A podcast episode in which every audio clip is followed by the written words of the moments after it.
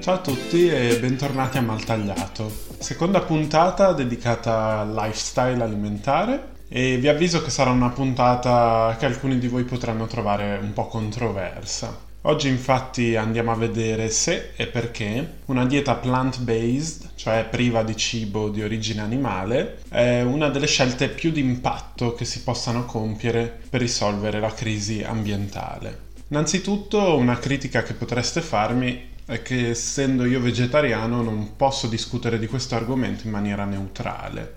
La mia risposta è che è certamente vero, però nessuno in tutta onestà può essere completamente neutro su una scelta così personale e quotidiana come il cosa mangiamo. Tutti abbiamo una posizione riguardo all'essere o meno onnivori, sia che questa posizione sia inconscia, ovvero che non ci siamo mai domandati davvero il perché mangiamo in un determinato modo, o che sia invece una scelta più studiata. Quindi nessuno è realmente neutro su questo argomento. Detto ciò, io oggi cercherò di dirvi la mia opinione, come la penso, eh, però attenendomi a delle fonti, diciamo, che sono abbastanza sopra le parti, quindi pubblicazioni scientifiche, fonti sicure e recenti. Un dato incontrovertibile, per esempio, è che l'agricoltura sia responsabile per il 18% delle emissioni di gas serra totali, che è una cifra superiore al 13% prodotto da tutti i veicoli in circolazione nel mondo. Tanto che la BBC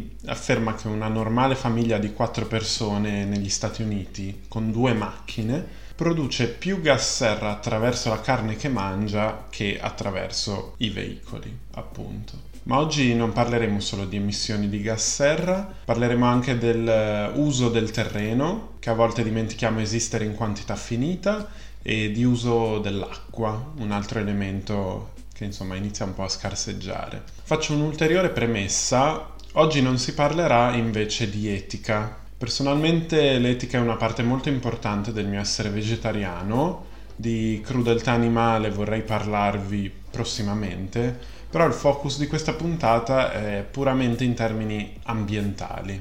Gli studi di analisi di impatto delle diete solitamente fanno tre grandi distinzioni riguardo alle possibili diete dell'Homo sapiens. La dieta onnivora, la dieta ovo-lacto vegetariana che noi semplicemente in italiano chiamiamo vegetariana, e la dieta vegana. Queste macro divisioni ovviamente non possono rappresentare in maniera completa ogni stile di vita alimentare. Se siete per esempio un onnivoro che mangia solo la selvaggina di cui si procaccia, siete probabilmente una delle poche eccezioni che non può essere rappresentata in questa analisi. Per il resto, però, anche se siete l'acquirente più responsabile, che compra carne solo direttamente dall'agriturismo, che fa agricoltura rigenerativa, eccetera, sarete comunque al 100% all'interno della categoria onnivori. Una grandissima resistenza che incontro personalmente quando parlo di diete con persone onnivore è il fatto che certe scelte responsabili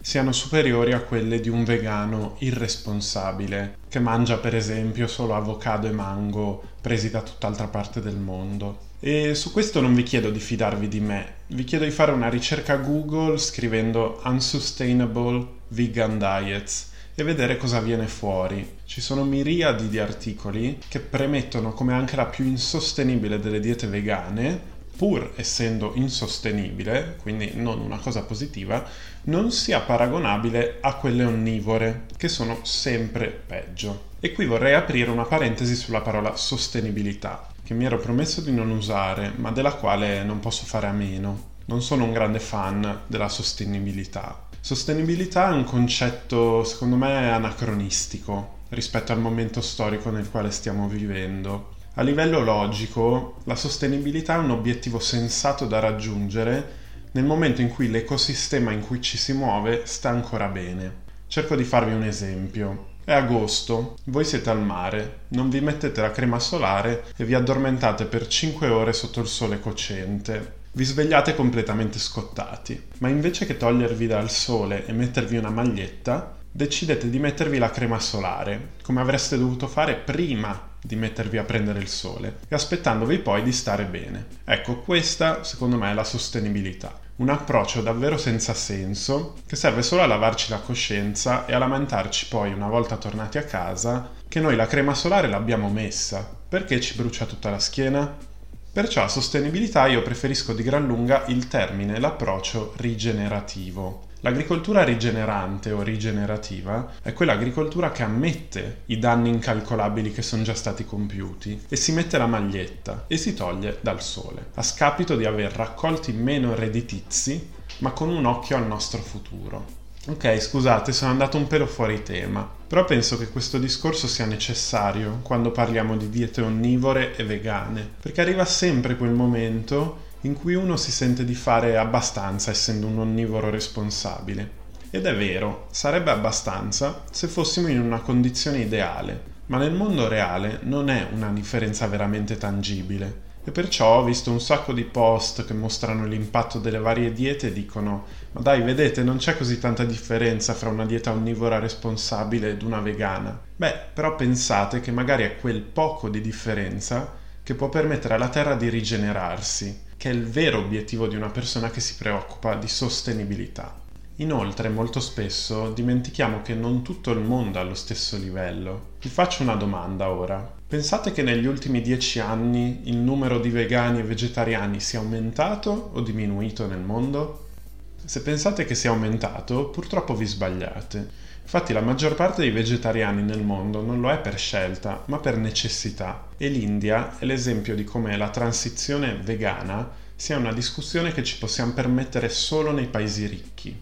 In India, infatti, più del 30% della popolazione ha uno stile di vita alimentare di tipo vegetariano o vegano, che significa più o meno 400 milioni di persone. Questo stile di vita deriva dalla cultura indù, eppure con l'avvento della globalizzazione questa percentuale sta continuando a diminuire di anno in anno. In un paese dove il 38% dei bambini sotto i 5 anni soffre di malnutrizione, la carne rappresenta ancora la via d'uscita dalla fame, una fase che noi abbiamo passato decenni fa.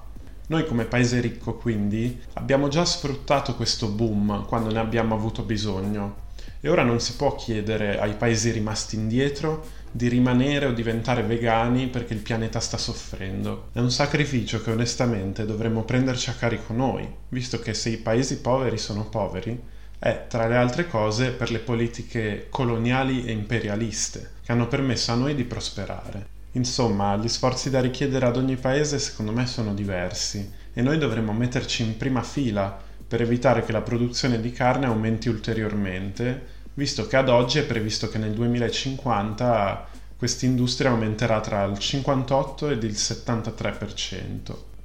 Il discorso è quindi molto ampio e sicuramente sto lasciando fuori una marea di concetti importanti. Non voglio giudicare chi abbia regimi alimentari onnivori dicendo che state sbagliando tutto, però vorrei dare degli spunti sul perché essere vegano o vegetariano sia una scelta necessaria secondo me in questo momento storico. Vi avevo promesso delle fonti autorevoli e delle statistiche a inizio podcast. Ho deciso di prendere come riferimento una review pubblicata su una rivista scientifica molto autorevole, che manco a farla apposta si chiama Sustainability, sostenibilità. Una review è uno studio che ha come scopo cercare di capire lo stato dell'arte riguardo ad un tema, in questo caso l'impatto delle diete sul pianeta.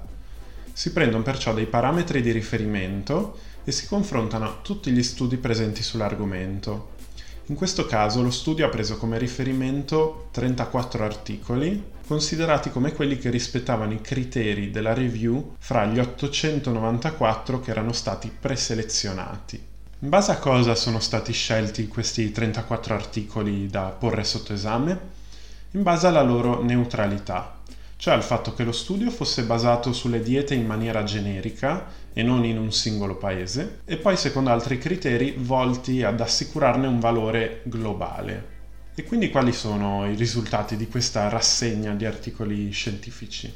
Beh, l'allevamento è responsabile dell'80% delle emissioni di metano e biossido di azoto in agricoltura, due gas serra molto più potenti dell'anidride carbonica il biossido di azoto in particolare ha una capacità di trattenere il calore 300 volte maggiore all'anidride carbonica e ci mette circa 150 anni per esaurire i suoi effetti.